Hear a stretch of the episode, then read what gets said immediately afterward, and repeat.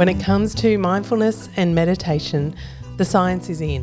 What we know in research after research after research is that mindfulness and meditation literally change our brains.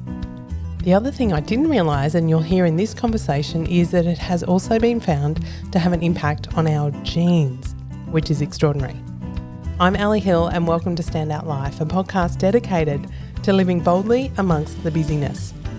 Dr. Elise Bialylew is the author of number one best-selling book, The Happiness Plan. She's also the founder of Mindful in May, which is the world's largest online global mindfulness fundraising campaign. And it happens every May. I've admired Elise's work for a number of years now, and I'm excited to share this conversation with you. A doctor trained in psychiatry, turned social entrepreneur and mindfulness expert. She's passionate about supporting individuals and organisations to develop inner tools for greater well-being and for flourishing, not just getting through. Her work has been featured in the Huffington Post, New York Times, and the Australian television. She's recognised by the Australian Financial Review in 2019 as the AFR, one of the AFR Women of Influence. Before you hear from her, let me tell you a little bit about Mindful in May. It's a community and the support that you will need to incorporate mindful meditation into your day. If you're one of those people who goes, uh, I'm just not very good at mindfulness or meditation, it's not for me, or I've tried it, I've given it a go, it just didn't work, uh, then this is your community and this is your call to consistency, regardless of how busy you are. It is a 31 day program and it will you get support from the best teachers in neuroscience and meditation all around the world with the call to just look at 10 minutes every day for meditation and mindfulness. There's also a chance to donate to a cause that's aimed to fix global water crisis. Elise and this work has raised over a million dollars so far, which is extraordinary. And you can find out more at mindfulinmay.org and sign up. But for now, Listen to the questions about what is mindfulness, what the science says about mindfulness, and why community and support is the key to changing habits from the driven and the wisdom chaser, Dr. Elise Bialylew.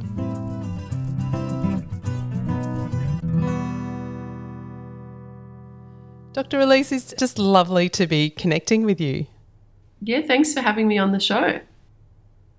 Really keen to obviously talk about mindfulness and meditation, but to kickstart, talk me about the pathway or the journey, for want of a better word, from studying medicine to then specializing in psychiatry to then shifting into educating and talking about mindfulness as your core focus. Tell me about that journey. So, from a very young age, I was always really fascinated by the big questions why are we here? What's my purpose on this planet? How can I make a difference? These were questions that I was asking from a very young age, and I was quite uh, sort of existentially orientated, if you if you like. And I grew up in a family with a doctor, a psychologist, and so the influences in my family were kind of the, the bookshelves were filled with psychology books, and my mum was also into meditation. So there were quite strong influences there so I decided to go into medicine with the view of becoming a psychiatrist. That was really about wanting to immerse myself in, in the in the study of the brain and learn everything I could about the human brain and then help people to just live great lives.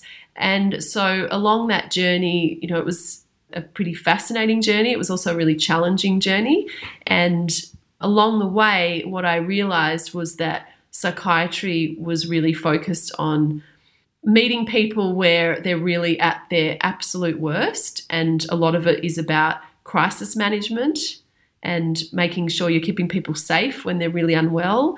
And what I realized is that I was just I was interested in transformation and helping people, but I was actually really interested in the other side of it really helping people flourish and and learn how to use their minds and brains so that hopefully they don't fall into despairing places and and they have inner tools to sort of sustain their own resilience and meet life's challenges and just basically flourish. And so it was a bit of a it was a circuitous route as all good stories are. But I, I, came upon meditation at quite an early age, and that was sort of off to the side. But then I got more and more interested in it and started, you know, at the same time as I was practicing medicine and psychiatry, going off to meditation retreats in my annual leave, and and I just sort of realized that that path just started to really light me up.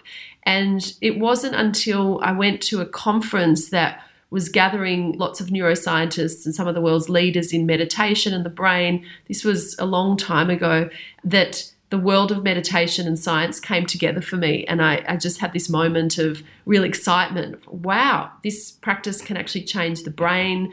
And so I sat in that and then was on a meditation retreat, a silent meditation retreat, and had this moment where it really was a moment like this idea of, of creating this campaign so then I started that alongside psychiatry, but at some point I needed to make a decision to choose one because the demands of both of them were, were just too much.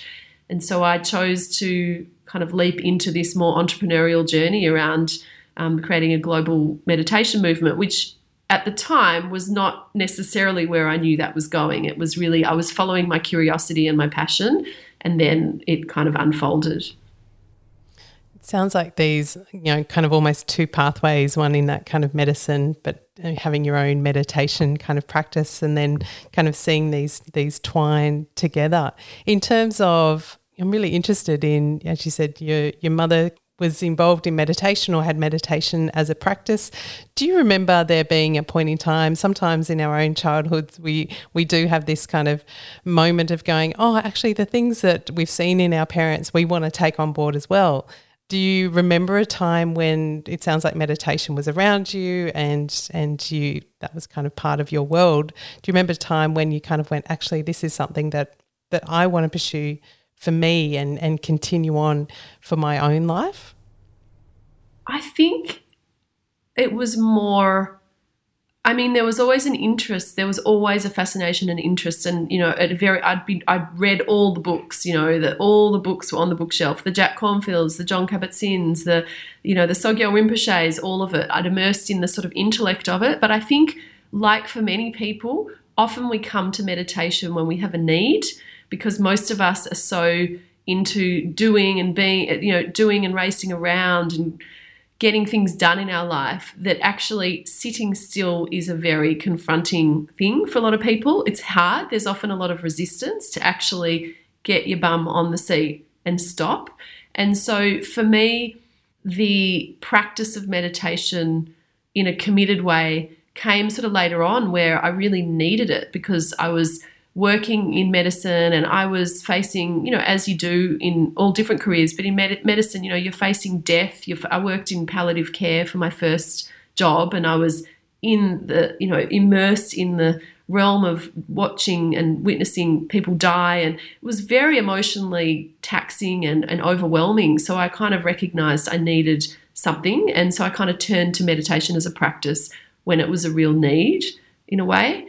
But I guess the point about speaking to my family and influence is that I think we're all very influenced in some way by the milieu we grow up in. And for some of us, it's a reaction against that. And for others, it's a replication or it's a there's a positive influence there that you're following. And so I think for me, there was that, you know, I was very fortunate to have that positive influence this combination of not only the, your experience but also the science through medicine through through western research there is so i mean the the science is in around mindfulness and meditation. There has been so many studies done on the benefits of it in a whole range of different areas. I'd love you to talk to some of what you've researched what you've explored about the science of meditation. What are some of the benefits of it? What do we know about the impact on the brain? What's some of the science scientific findings that we've discovered? So, I mean, if you go and look at you know studies in mindfulness, there are literally thousands of them. I can pick out a few that have stood out to me and blown my mind as a doctor and really inspired my passion around this. There were many different studies around a sort of an eight week mindfulness program where you do 30 minutes of meditation a day. And they found that the area of the brain, um, the prefrontal cortex, which gets a lot of airtime now in, in the mainstream media, uh, which is our most evolved part of the brain and which is the part of the brain that helps us to actually focus. It's our focus, it, it, it holds our attention. It's also the part of the brain that helps us inhibit our automatic reflexes. So, for example, if you're angry, rather than screaming or reacting immediately to whoever the person is that's triggered you, the prefrontal cortex helps us to pause, take a breath, and inhibit that automatic response, which is such a useful skill. And it also is responsible for memory, learning, a really important part of the brain. And they found that in a regular mindfulness practice, that part of the brain actually grew, thickened. And so there's a suggestion that, you know, the architecture of the brain actually changes, we know, through neuroplasticity. And it's it happens to be changing the part of the brain that is so helpful in all of these areas. And it's it's not that surprising because we know with neuroplasticity what we practice repetitively grows that particular part of the brain. So if we're practicing piano, then the motor cortex of our fingers is going to change. So meditation is really a practice of attention and focusing and present moment awareness. So it's it's exercising that part of the brain that is responsible for focusing and all these other things. So that that's pretty amazing. There was another another another research study that looked at the amygdala, so the amygdala being the, it's a bit simplified, but the fear center of the brain. And we know that people that suffer from anxiety, if you look at them under a brain scanner, the amygdala is slightly enlarged than the normal population. And so, research has shown that regular meditation practice actually reduces the volume of the amygdala. And that is the the implication or suggestion there is that it's not as active. So it's reducing in its efficacy of being anxious and fearful. So it's reducing anxiety. And we know that many studies have shown that mindfulness can really help with anxiety symptoms and and depression many different mental health issues. And then maybe one final piece of research is uh, looking at even down to the level of gene expression.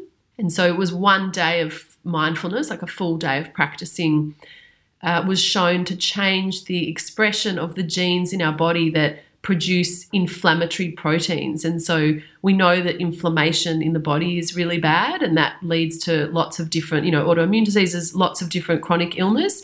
And so just in one day of practicing, you were changing, turning the volume down on how much the genes were expressing this negative protein to say that it's a transformative practice is not an overstatement. But what I was quite interested in, you know, I think your listeners, many of them are probably very driven, ambitious people with careers and maybe families or maybe not, but busy. Uh, and so it's always this time factor. How do you fit this in? And and a lot of the research looked at 30 or 40 minutes of practice a day. And I was interested in, well, what's the least amount that can bring benefit you know? Let's talk efficiency here. So so i run a program which we'll probably talk about mindful in may which is this uh, you know 31 day essentially meditation challenge where we offer everything to people daily guided meditations and video expert interviews. And we have thousands of people around the world doing this every year. So i recognize that there was a cohort here that we could actually do some research on. So we collaborated with Monash University and we wanted to explore is 10 minutes of meditation a day enough to bring measurable benefits? Because that was the challenge. It's like commit to 10 minutes a day and do Mindful in May. And we found that it was. Um, this was from preliminary research, and it was not, we weren't brain scanning people, we weren't taking blood tests. It was self reported but we did have significant numbers in the study. And we, we, we saw that after a month of doing Mindful in May and committing to the 10 minute practices that we offer, people reported you know, increase in presence and focus, uh, reduction in negative emotions, improvement in positive emotions, and we gave them a flourishing scale, and there was an improvement in a sense of flourishing as well.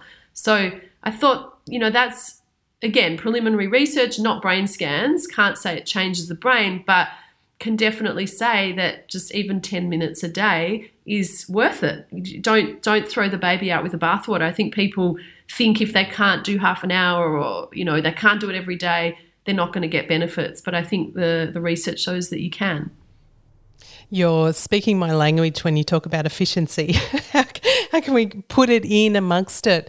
And I think because the other thing that comes to mind, if I think for me personally, not only the half an hour, but it feels like it's the half an, it takes a half an hour to get that half an hour ready to to then be present to have everything everyone kind of out or everything off or you know put those distractions aside and then make it right and it's got to be good along the way. So it, it feels bigger than just, you know, I've just got to find half an hour. So I love that sense of finding the time and even 10 minutes can have a significant impact. Some of the science that you talked about in terms of brain imagery and changing our brain and particularly changing our genes and reducing the inflammation is just, I mean, it's mind blowing, really, when you think about the impact of what that practice can do. If we go into some definitions here, because I think that's useful for listeners, but also for me to get a sense of what is mindfulness. And probably the second question to that is the distinction between meditation and mindfulness. Are they interchangeable? How do you kind of define the two? So, what is mindfulness? Well, I might start with the the other one. So, I mean, meditation is a general word for a practice that we're doing with the mind to somehow train the mind in some way, alleviate suffering, have some sort of sense of an improvement in our in our mental state.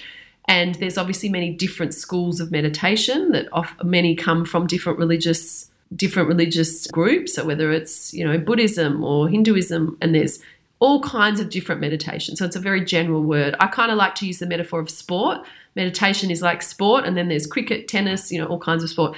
And so mindfulness, the word mindfulness in the ancient texts is sati, and it it's it was really translated as to familiarize or to remember.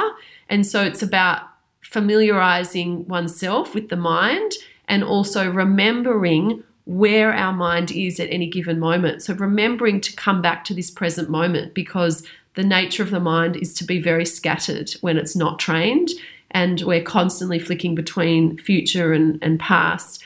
And so it's this remembering to come back to here and now so that you can be present in a conversation. You can meet your kids wholly. You can be come back to the here and now of your emails rather than getting distracted. So mindfulness is a term that does come from a place that happens to be a Buddhist text, but it's obviously become very generic and, you know, vague.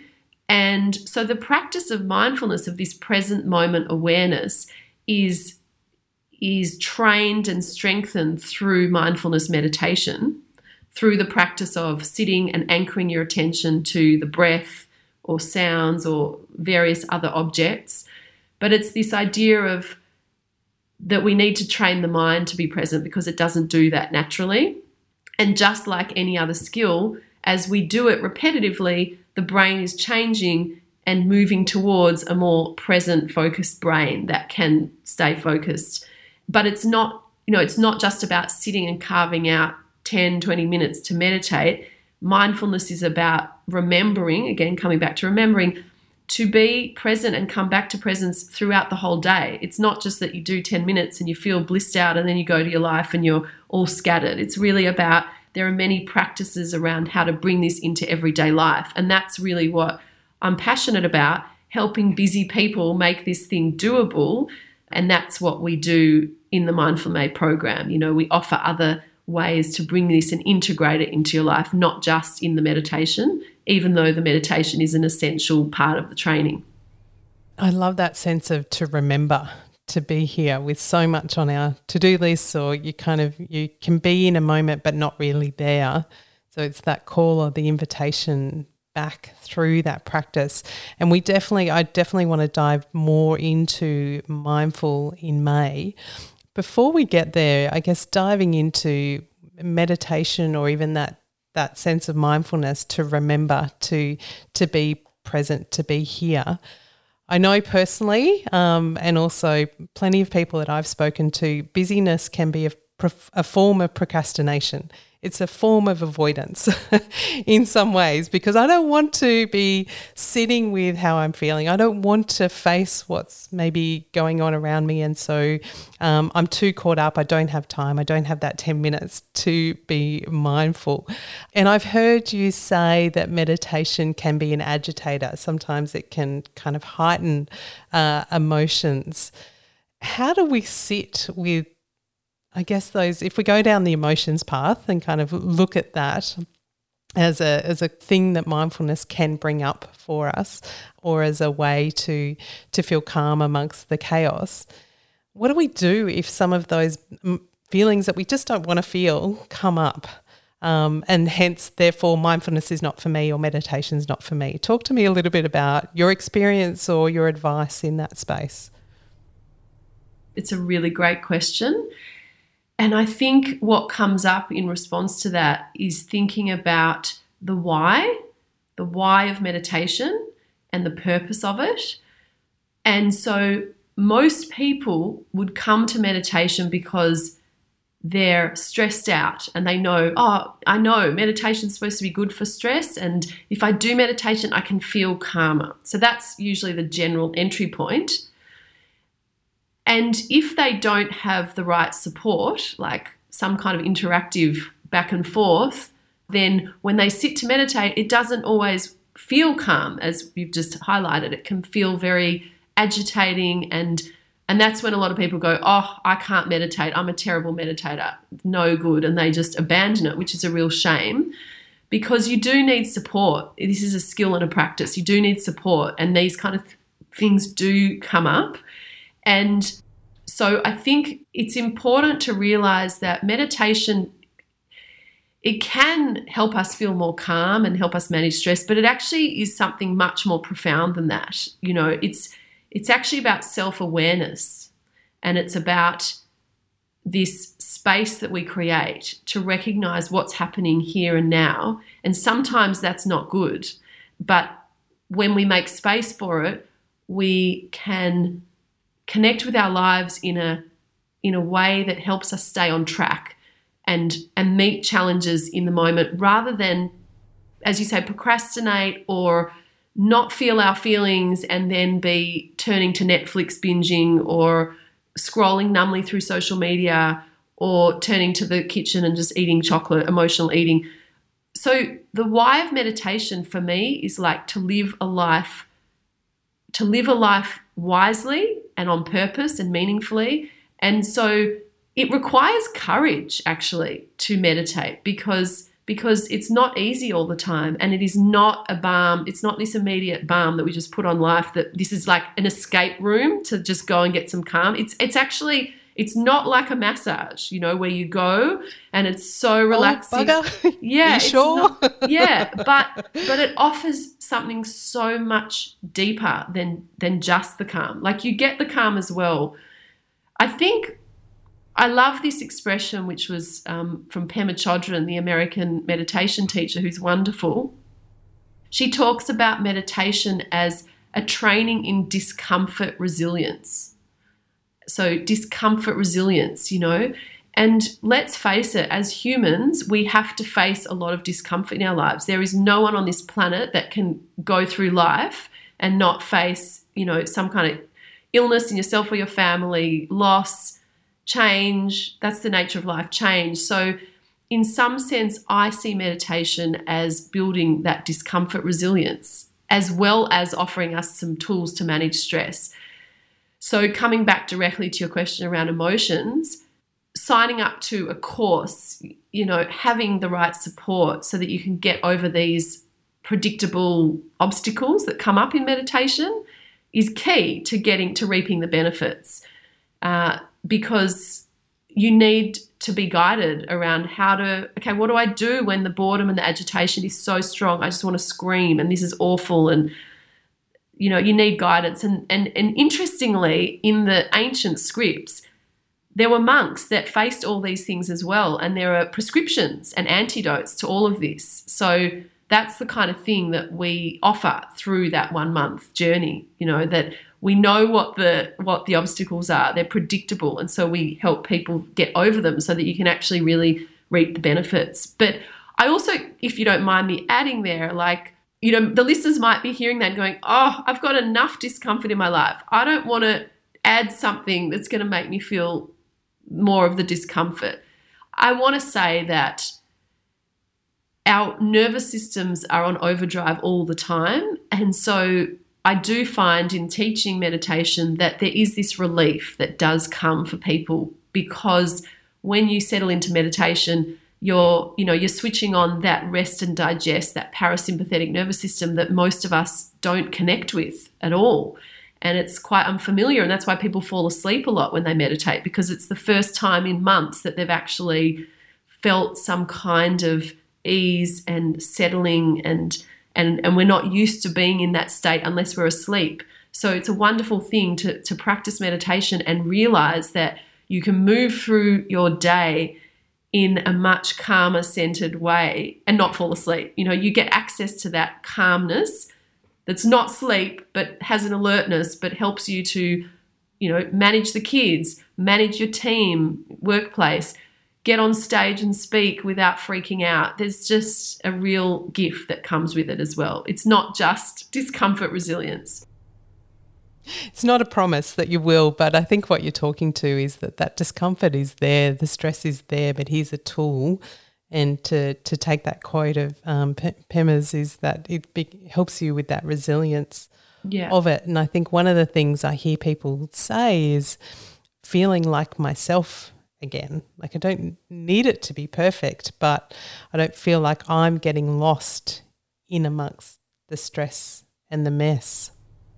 I was going to say I, I took I went away just for a night without the kids because um, I was sense you know I'm in a busy period at the moment and went away and I took a girlfriend. It was just total privilege to be able to do that as a busy working mum, and you know, I'm meditating and, and, and she had fallen off track with the meditation. And so we were meditating together throughout the day. And she just said, Oh God, I've fallen so off track, but it's so good to be back here, you know? And and I think all of us struggle when we're overwhelmed and busy to get back to that place, whether it's exercise or meditation. It's just we need help to someone needs to hold our hand and just get us there and so that we can sit there and remember our connection to this practice and the fact that it is good and it helps us so much. And so that's why, you know, the program that I'm offering, it is that sort of first step. Just show up. Don't worry, just show up. Get there. We want to pull your hand, get there, and we'll take you on the journey. Just keep showing up and trust, you know, trust if you just keep showing up, then you'll start to feel those benefits.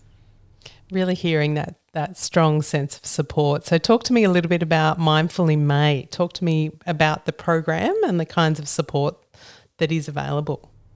Yeah, I think one of the things that I've learned through the through the campaign over these many years and through teaching people is that I really believe that community is such a powerful ingredient to creating lasting change in our lives because we can all fall off track. And that's, I suppose, why personal training and these group fitness classes are so powerful because we, we are held accountable. And so that's a real key element, I think, of Mindful in May. And so it's this sense of a global energy that you're doing this with thousands of people in real time over the month that holds people. And I think it's also the sense of we're really offering doable practices. We're not saying that you need to do 30, 40 minutes.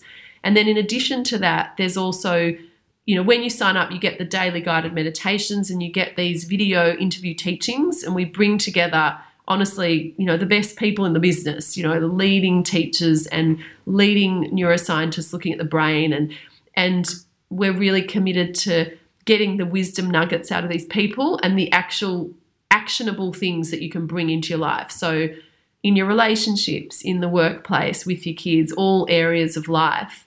And then on top of that, we're doing this for something not just for ourselves, but for something greater than ourselves. And so, Mindful in May is about addressing global poverty and specifically bringing um, clean water to people in developing countries. So we fund water projects, and to date we've raised over a million dollars for for the cause. So it's really inspiring and it's huge. And people love to know that they're signing up to something and you pay your register, re- registration fee, but then you kind of make a donation to dedicate your practice to something bigger than yourself as well.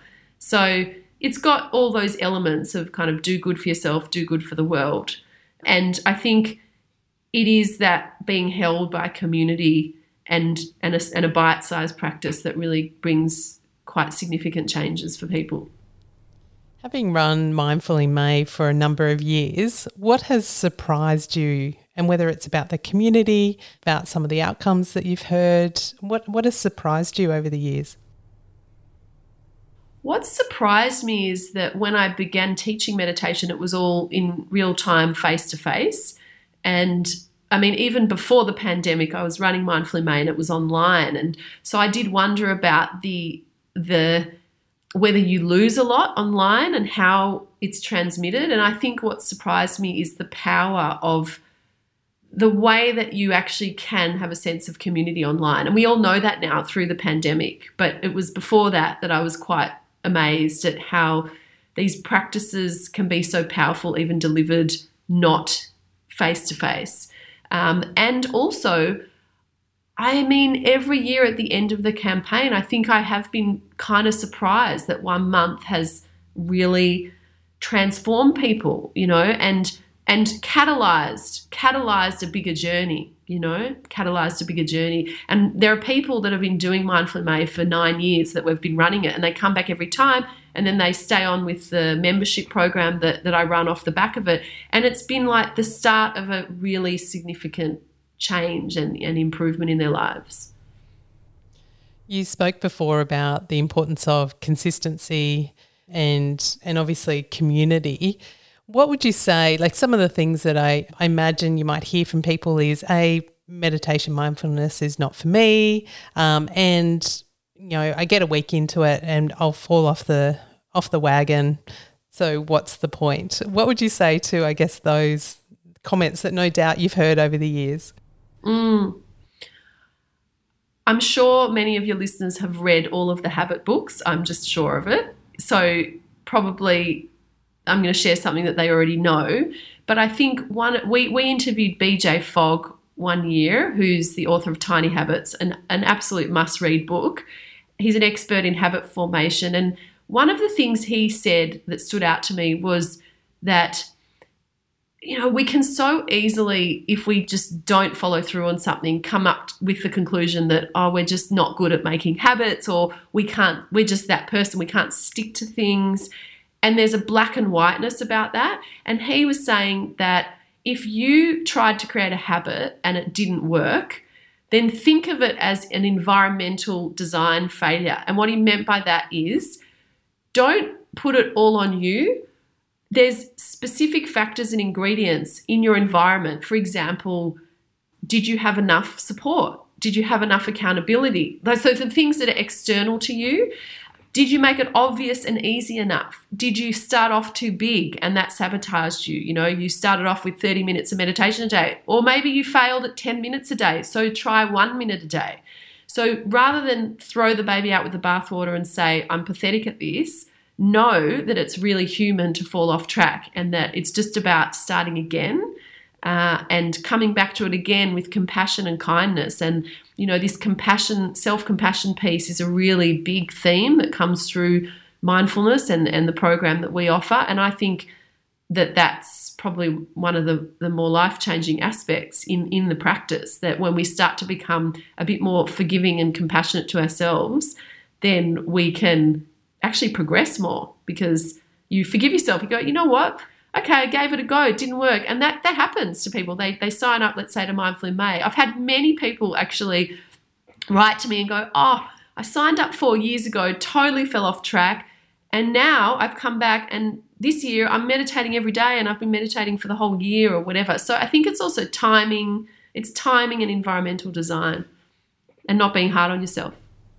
I love that, not being hard on yourself. Set up the environment, um, do what you can, get those supports, but also that sense of self compassion, which is so true in so many areas of our life. If we were to just give ourselves a little bit more break, we're probably doing way more or achieving more than than what we're actually giving our giving ourselves credit for. Mindfulness can also be a path to creativity, to kind of that self expression. Talk to me a little bit about the, I guess, the benefits of mindfulness on on creativity. And is there a difference between mindfulness and, and say daydreaming? If if there's a you know a different kind of sense of that, is there a you know where ideas or concepts or things that are kind of beyond ourselves, which is often what kind of creativity is? And I kind of see creativity as it's not craft. It can be just new ideas. It can be just thinking of kind of new concepts. But how does mindfulness help with that kind of expansion of thinking? And is there a difference between mindfulness and, and say, daydreaming? So, to start off with mindfulness and daydreaming, I would say they're definitely different. I would say they're almost opposite in a way. So, daydreaming might be you're sitting here and you sort of get lost a bit in just your own mind and it goes into all these different directions. And that's a beautiful thing. It's a creative state to be in. And you might do it when you're going for a walk on the beach un- unnoticingly or before you go to sleep. And so daydreaming is great. Not a pro you know it's it can be beautiful but it is not mindfulness meditation because actually mindfulness meditation is that you're being very aware of where the mind is and you're focused on continuing to stay here and now. So, in fact, when your mind is daydreaming, you're going to be letting go of the daydream and coming back to this breath in this moment because it's a kind of training that you're doing. Having said that, there's all different kinds of meditation. So, there might be other schools where there is daydreaming meditation, but it's not mindfulness meditation. And I would again encourage that it's not that thoughts are bad or daydreaming's bad or that's not what's going on in meditation. We're not saying thoughts are bad. We're just recognizing that for most of us, we can so easily get caught up in thoughts and lost in them and pulled into the quicksand of them and they're quite unhelpful. So for example, take that's I mean that's what stress is. Stress is stress is an untrained mind flicking off lots of thoughts that we're getting pulled into and it's actually amplifying the stress and then that kind of thought proliferation is being echoed in the body and creating negative effects in our body. So mindfulness meditation is actually offering us a choice point. It's actually giving us the freedom to notice when our mind what our mind is doing at any given moment and whether that's what's called wholesome or unwholesome so helpful or unhelpful and then being the choice point of like actually that pathway is not serving me so i'm going to let that go and come back here. And that's what it gives you. So coming back so that was sort of the daydreaming mindfulness meditation piece. And then the creativity side i mean i can speak from personal experience which is probably less significant because it's like a cohort of one it's not really science based but from my own personal experience it has been incredibly powerful for creativity it's it's really what I mean, it's what to completely flipped my career trajectory out with Mindful MA, and that was really an idea that emerged in meditation, in deep meditation, and and allowed multiple different ideas to collide in a new way.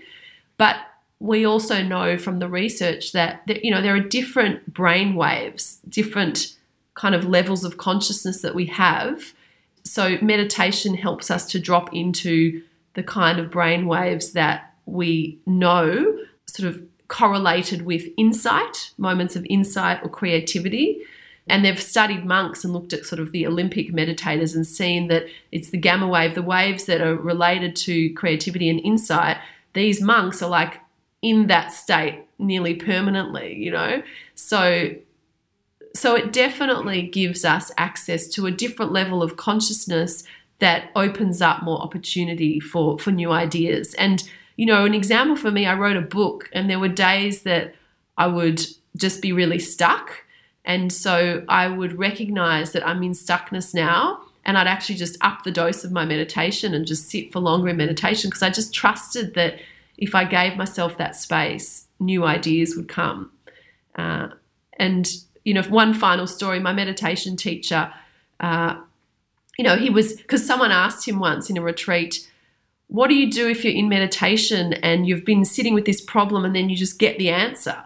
And he was like, he said, you know, that happens a lot. He gave an example that he was a, he was a monk, but he was also doing a PhD. And he was grappling with this problem and he said one day he was meditating and then the answer came and he said i stopped meditation and ran off and like wrote it down because it was too important so you have to be discerning and he was he said you know if you're having creative amazing ideas every five minutes you're not going to keep writing them down but it does support creativity and problem solving and so if you do have a great insight there's no rule that says you can't stop meditating and go and write that down I, that would be me all over for sure. But that sense of, um, yeah, letting go of a problem or at least bringing a problem to a meditation, not for the purpose of solving it, but being open to what our brains might be able to do in that moment is, is really powerful. Now, I know you're a parent, you've got young kids.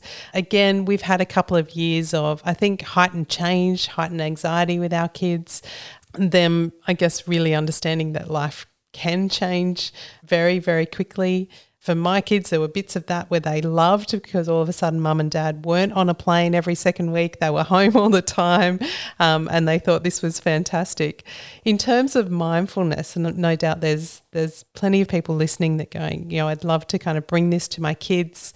We are hearing a lot more in schools that sense of kind of mindfulness and meditation. How has mindfulness helped you as a parent? It's a big topic in its own right. And the first thing I would say is that I truly believe that the way that you can most powerfully affect your children through mindfulness is by embodying it and practicing it yourself. You know, trying to introduce practices to your kids when you're off the rails and not present is just a total contradiction. So, yeah, number one is start doing it yourself because the power of this practice to help you stay cool under pressure, meet people in relationship with more presence will be transmitted so strongly.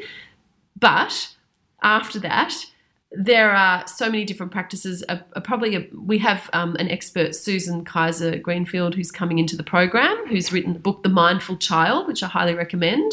So we have meditations that are specifically for kids that can be done, and you generally would want them not doing long ones. So there's actual meditations, and then there's there's practices like, for example, with my kids, we do like I have the meditation bells, and I'll just ring them occasionally. I'll say, "Oh, let's let's sit down and listen to the bells, and you tell me you, when you hear the bell disappear." So just focusing practices like little ones sprinkled throughout. We do, you know, for for my kids when they were little, I had meditation buddy where we'd get a teddy bear and put it on their belly and I'd get them to start to connect with their breath and watch the teddy bear go up and down with the breath. So there's lots of different little things that you can do, but I think one of the practices that I've found very helpful as a parent, my own practice, is the RAIN practice. And this is an acronym. So RAIN, R A I N, which is a pretty well known mindfulness practice, Rec- so the, the acronym is recognize, allow, investigate, and nurture with kindness. So, so this is a practice that you can bring to difficult emotions. So if you're triggered by someone or if you're just feeling any difficult emotion, then you bring this rain practice. So for me, it was like if there were tantrums or if there was a difficult interaction with my child, then you, the rain practice is, and you do it silently in your head, you know, you just run yourself through it. And it's about meeting high emotion with more mindfulness and more presence. So, number one is recognize. So, it was like recognize what you're feeling. So, I'm feeling angry or I'm feeling frustrated. A is allow. So, it's actually making room for whatever is there because we try to resist the difficult feelings. Allowing, okay, I'm angry, allowing anger to be there I is investigate, and that means really inquiring into what's going on here. What am I feeling in my body? What stories am I telling myself about my kid? Let's say it's in relation to a kid, something's happened, and you've got a whole story that's amplifying and exacerbating this particular incident. You know, what am I telling myself?